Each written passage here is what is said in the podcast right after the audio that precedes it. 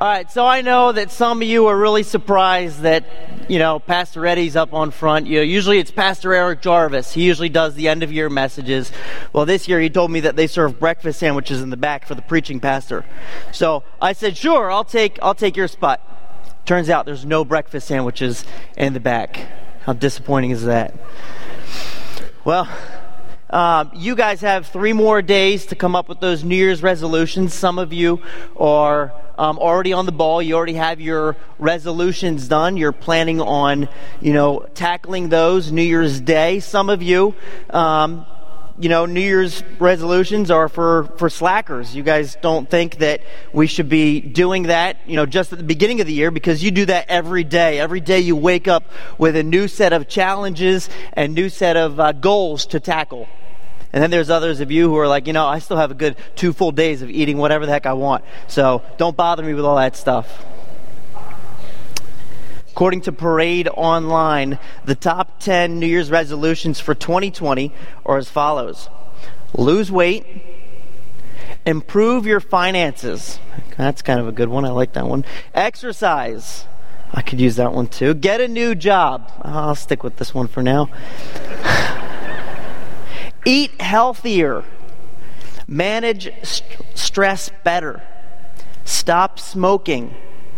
Improve a relationship. Stop procrastinating and set aside time for yourself. I'd say a lot of these resolutions that they have come up with on their polls or, um, you know, however they calculate all this stuff, it, the focus is on you, you as an individual, to be a better you. I mean, come on, who doesn't want to be a better person? New Year's is a time for a fresh start, to be healthier, to be more financially stable, to have a happier family, to be fit, and so on. You know, fresh starts don't always have to be at a certain time of the year. New Year's is kind of an ideal time to have a fresh start. You know, kind of rolling from 2019, we're moving into 2020. It's it's an ideal time. But life offers us a lot of different chances for fresh starts. Going to college. Who here has been to college before? Gone away for college? Okay, three of you. That's good. Okay. At least I don't have to worry about sounding studious or educated or anything like that. starting a new job. Marriage. Marriage is a time for a fresh start. Maybe it's selling a house and moving. Or it could be having a child. You know, for, for my wife Tess and I, we are expecting our first uh, little baby girl in just a few weeks here. Uh, it's very exciting. It's going to be like a fresh start, not, not just for the baby girl, because literally she's going to be having a fresh start. Uh, but for the two of us, it's going to be a fresh start. Everything that this little girl knows will be from the two weird humans that she comes in contact with every day. We're going to have a chance to impact impact her and raise her. Fresh starts are exciting and they're full of hopes and dreams. You know, the world has their own ideas and ideals of what a fresh start should look like for you as an individual. And yet we see that God has a different idea of what a fresh start looks like and how to begin a fresh start. You know, the point, the main, uh, the big idea in your outline is a true fresh start begins with Jesus. And today I want to look with you at what to recognize, what to receive, and how to, and how to respond. All right, let's pray.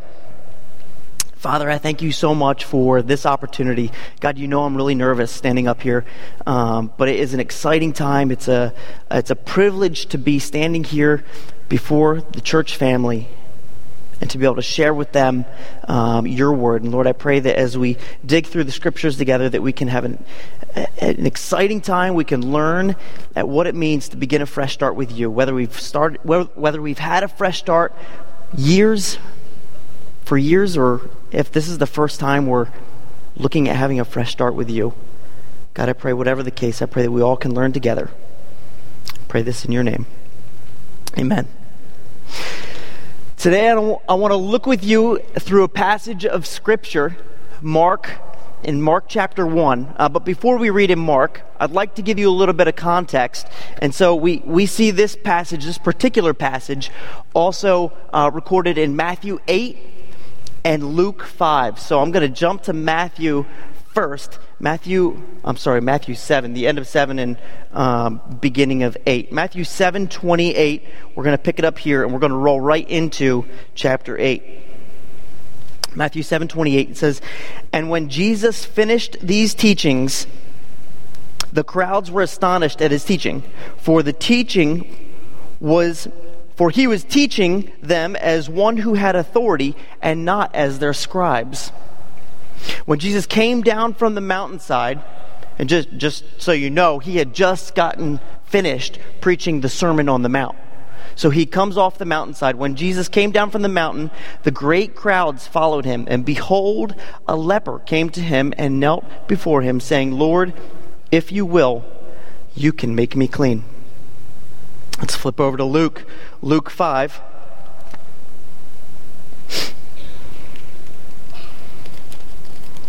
I've got these sticky tabs here in my Bible, and they like stick all the pages together. Luke 5, uh, verses 12. Verse 12. While he was in one of the cities, there came a man full of leprosy, and when he saw Jesus, he fell on his face and begged him, Lord, if you will, you can make me clean. See, leprosy in the Bible is a general term which encompasses uh, numerous conditions, mostly skin conditions. And we see that from uh, Leviticus 13:2 that it even included a swelling or an eruption or spot. If that was seen on a person, this person would have, would have to go to the priest, and the priest would um, examine it.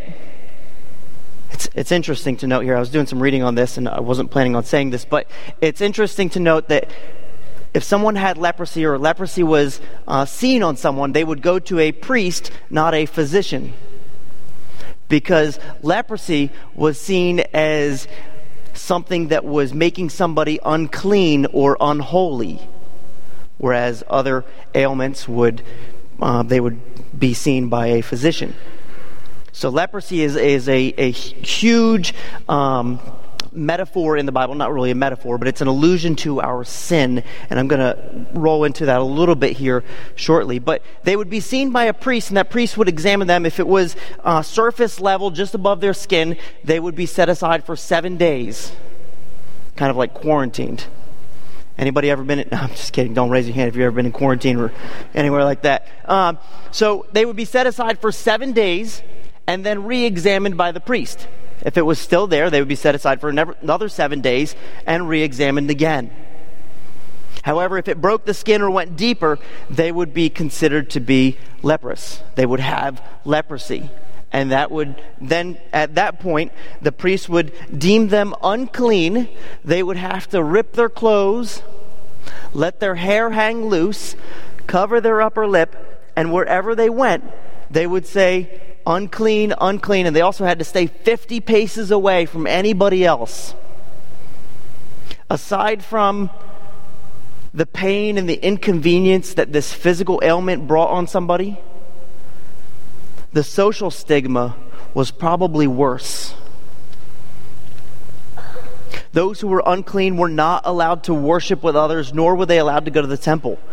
If the condition was un- incurable, their unclean state was permanent. You've got somebody who's not working, who's not living with other people. They had to live outside of the city. They couldn't worship with other people. They couldn't go to the temple and they couldn't make sacrifices in the temple, which is how you would, in, in Judaism, that's how you would present your sins to God. That's how you would receive um, the offering. That's how you would give the offering, is going to the temple. They couldn't do that.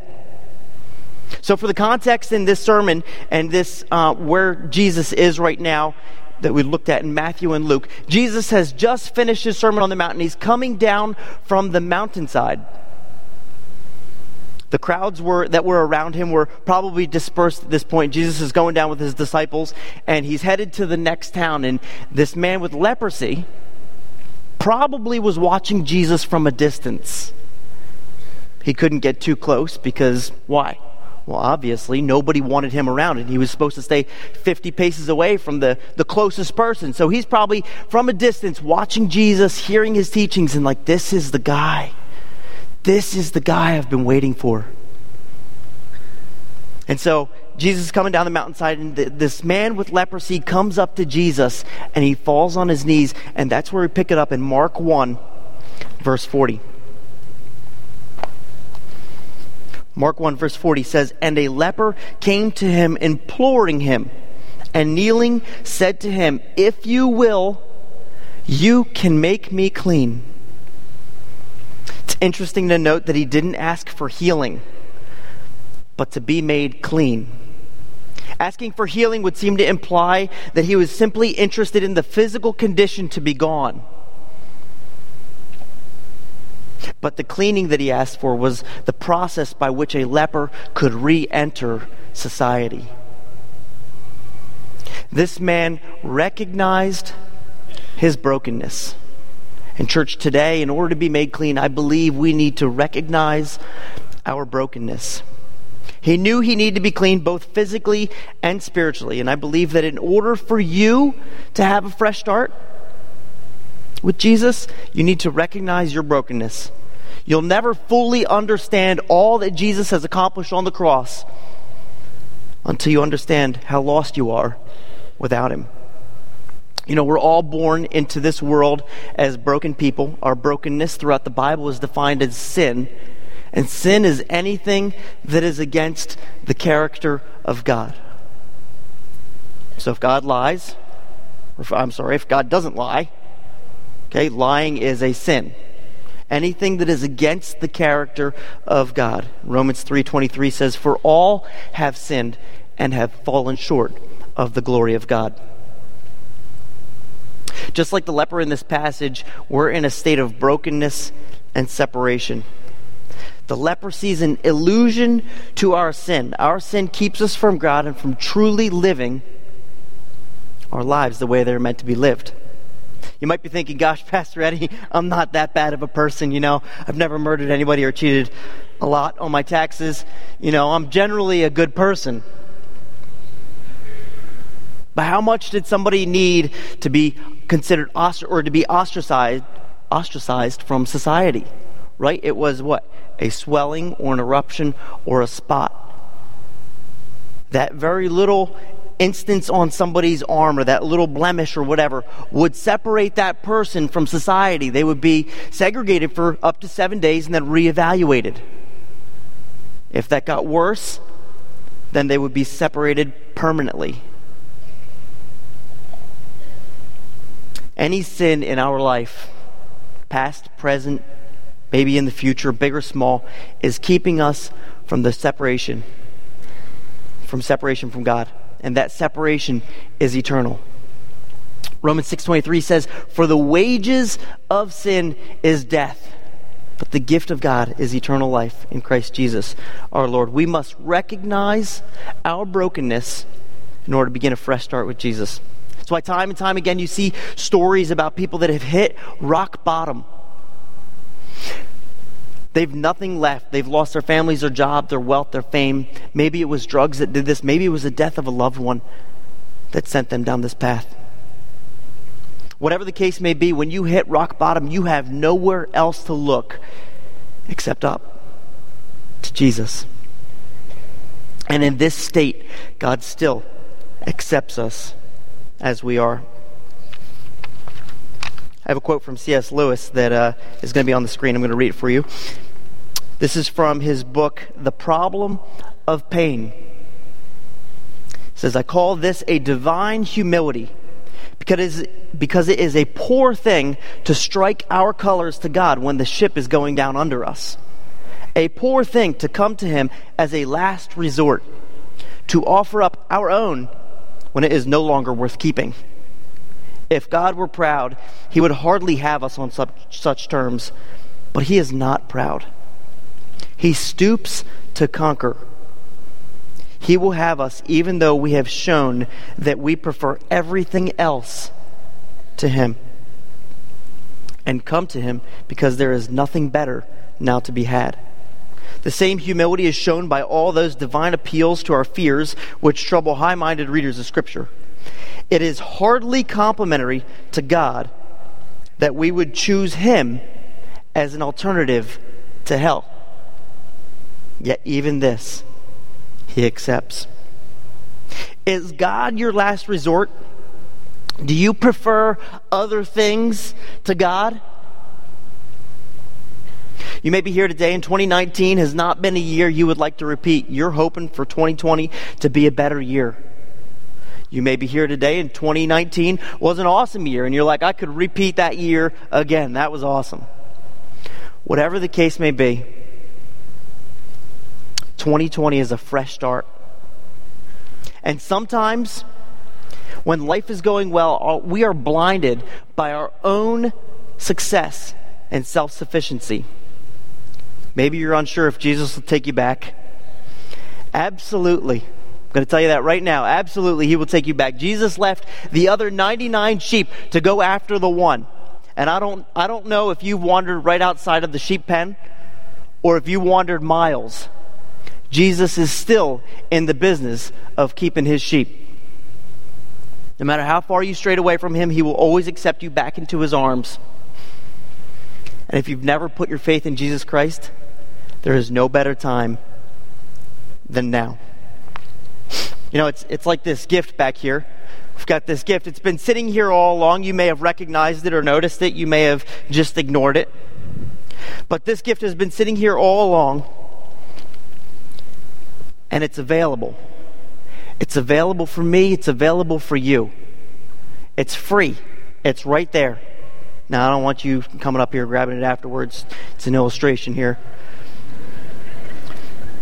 But in your brokenness, you will realize your need for the gift of salvation. Again, Romans 6:23 says for the wages of sin is death, but the gift of God is eternal life in Christ Jesus our Lord. So if we recognize that the gift is there, that we need the gift, we've recognized our brokenness. Now what do we do with the gift? Anybody? It's the second point in your outline. Receive it. There we go. All right, receive it. Flipping back to Mark, Mark 1 41 to 44. It says, Move with pity. He stretched out his hand and touched him and said to him, I will be clean. And immediately the leprosy left him and he was made clean. And Jesus sternly charged him and sent him away at once and said to him, See that you say nothing to anyone but go, show yourself to the priest, and offer for yourself cleansing, what Moses commanded for proof to them. You know, why say nothing? I mean, why would Jesus tell him to keep this a secret? This is literally the greatest thing that has ever happened in this guy's life. Years and years, I don't know how long, maybe his entire life, he's been dealing with leprosy, ostracized from society, not able to worship, not able to work, not able to live with other people. And Jesus is like, no, no, no, don't tell anybody. Go show yourself to the priest. You know, throughout Jesus' ministry, he never broke Mosaic law. His desire was not to undermine the Jewish religious leaders, he was there to support them, but rather, he was there to reach them as well. In telling the man to go and present himself to the priest for proof, he was essentially asking the priest to validate his ministry and his work. Jesus literally gives the man a fresh start. The man's life has literally been changed. He was cleansed, and he received that free gift available to him. This free gift that is available to us is the free gift of salvation. The leper did nothing except acknowledge who Jesus was and the power that he had. Jesus came to take on the sins of the world so that we wouldn't have to bear the penalty for our sins. Ephesians 2 8 and 9 says this For by grace you have been saved through faith, and it is not your own doing, it is the gift of God, not a, not a result of works, so that no one can boast. It's literally the grace of God and the faith you have in Him. If salvation was based on works or what we could accomplish in and of ourselves, then attaining salvation would give any person the rights to brag about it. I received salvation. I got there yesterday. How about you? How far are you away from salvation? If you think about it, there is nothing that we did to deserve salvation. I say that again. There is nothing that we did to deserve salvation. So naturally, there is nothing that you could do to lose your salvation. If there's nothing that you did to deserve it, there's nothing you could do to lose it. I've heard it said before the gospel is simple, but it is not easy. The gospel is simple, but it is not easy. It's simple in that all you need to do is believe. John 3:16 says for God so loved the world that he gave his only begotten son that whoever believes in him should not perish but have everlasting life. And yet the same th- yet and yet at the same time it's not easy to make that decision, especially if life is going well for you. We tell ourselves we've got it all together. I don't need Jesus. He'll only make things worse or I won't be able to do any of the things I want to do anymore. And that's why recognizing our brokenness is key. We need to understand that we are nothing, and in realizing that, we will realize that He is everything. Recognizing that we are nothing, and realizing that, we will realize that He is everything. Now that you've recognized your brokenness and you have received the gift of salvation, it's now time for you to respond. All right? I recognize that there's a gift available to me. I've received this gift. It's pretty light, probably popcorn. All right? I've received this gift. What am I going to do with it? How am I going to respond? Going back to Mark, Mark 1, verse 45. But when he went out and began to freely talk about it, or but when he went out and began to freely talk about it and to spread the news so that Jesus could no longer openly enter a town but was in desolate places and people were coming to him from every quarter. It's interesting to note here that the leper is disobedient to Jesus' command. You're like, Pastor Eddie, I don't think that's a great thing. No, it, it probably wasn't a great thing. Remember, Jesus told the leper to say nothing to anyone, but go show yourself to the priest. And yet, why would he disobey Jesus at this point? I mean, literally, Jesus has restored the man's life back to normal or to a better state. I'm not going to try and speculate on why Jesus commanded the man to do this because the reality is Jesus knew that the man would disobey and not go to the priest. And yet, Jesus still heals the man even though he knew that he would turn around and be disobedient right away. You have the leper who's literally separated from society in every aspect of his life, no working, no worshiping, no living in community, nothing. And you have Jesus who cleanses the leper. And now Jesus can no longer openly enter a town and is restricted to desolate places. They literally traded places. You know, John MacArthur's uh, exegesis on this passage or his YouTube video on this particular passage is titled Jesus Trades Places with a Leper. Thought it was pretty pretty interesting there. And and it literally happened. Jesus trades places with the leper.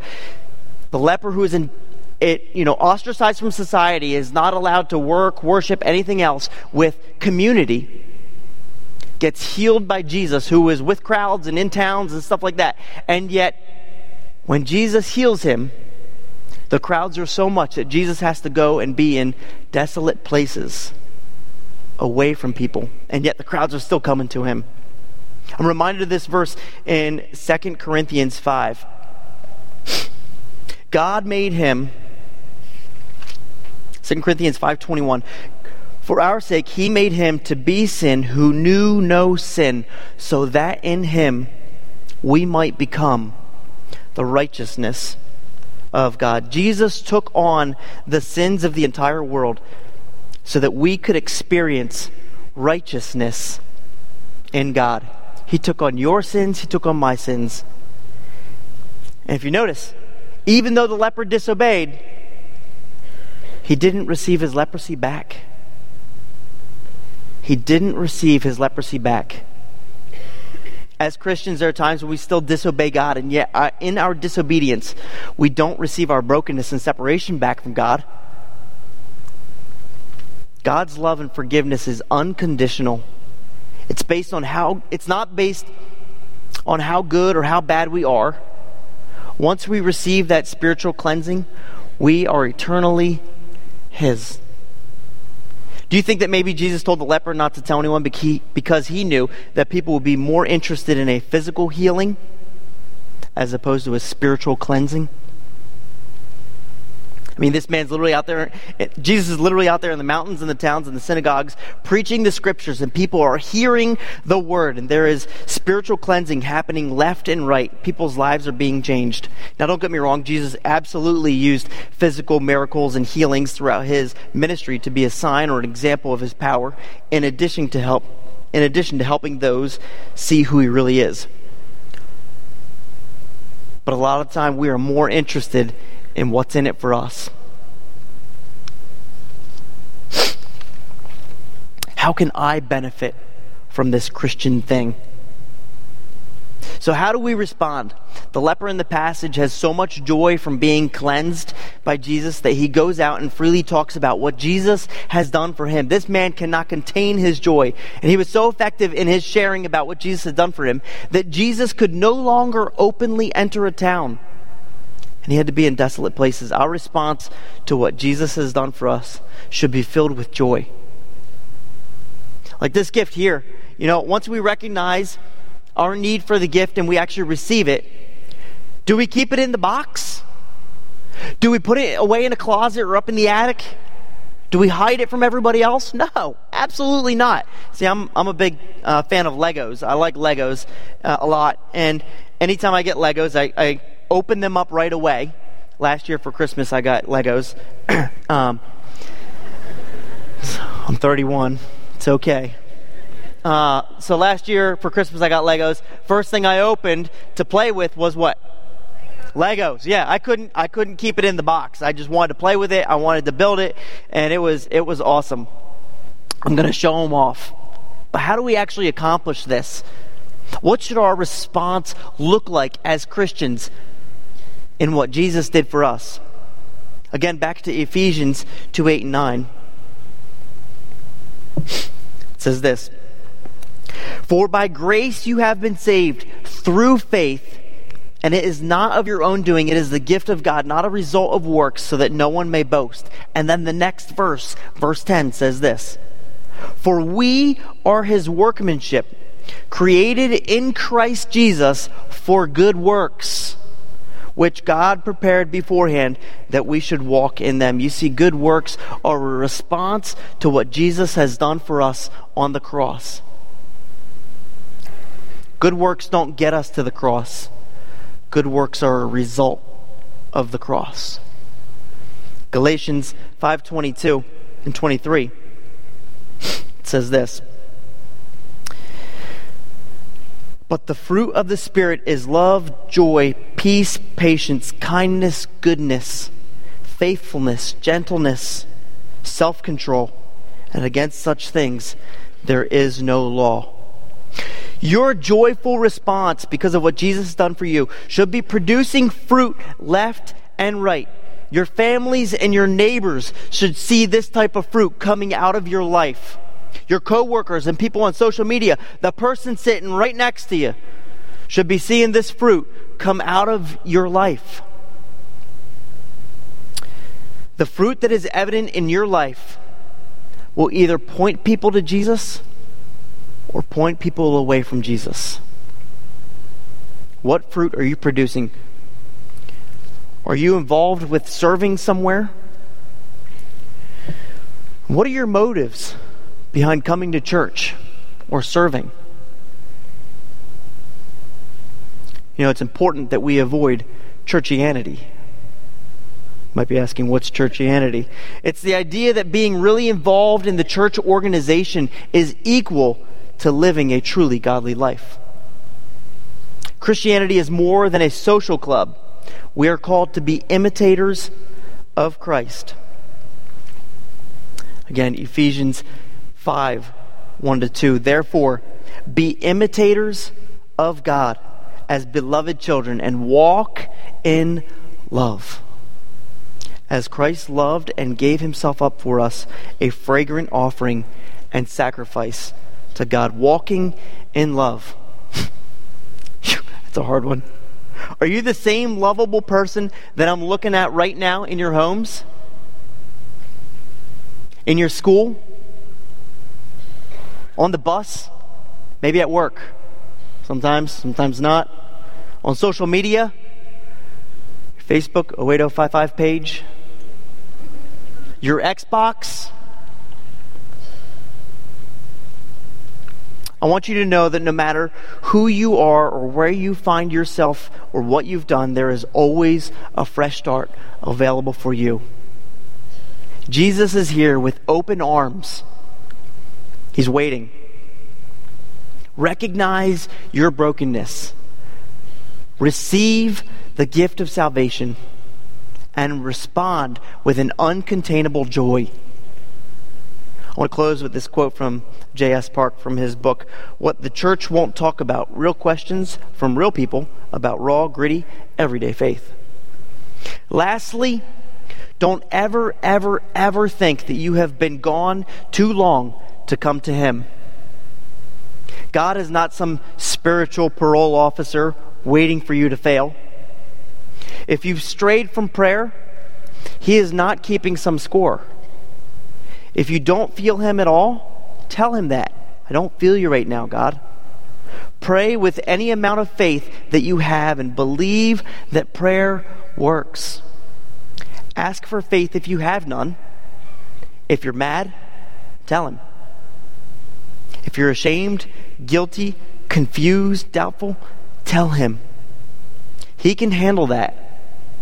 He is understanding, patient, gracious. He loves you. You'll soon find you'll want to talk to him because he's actually pretty awesome to talk to. J.S. Park, let's pray. Father, I thank you so much for this opportunity for all of us to be here. Lord, it is a privilege to come before you. And God, I pray that if there are people here today who have not received a fresh start in you, Lord, that, that you present yourself to them, that they can find you, God I pray that they recognize their brokenness. I pray that they receive the gift of salvation and that they respond with joy. If there is anybody hurting here today, Lord, I pray that you, you heal them. I pray that as we go into 2020, Lord, that we can um, really desire to follow you in everything that we do and everything that we say. Pray this in your name. Amen.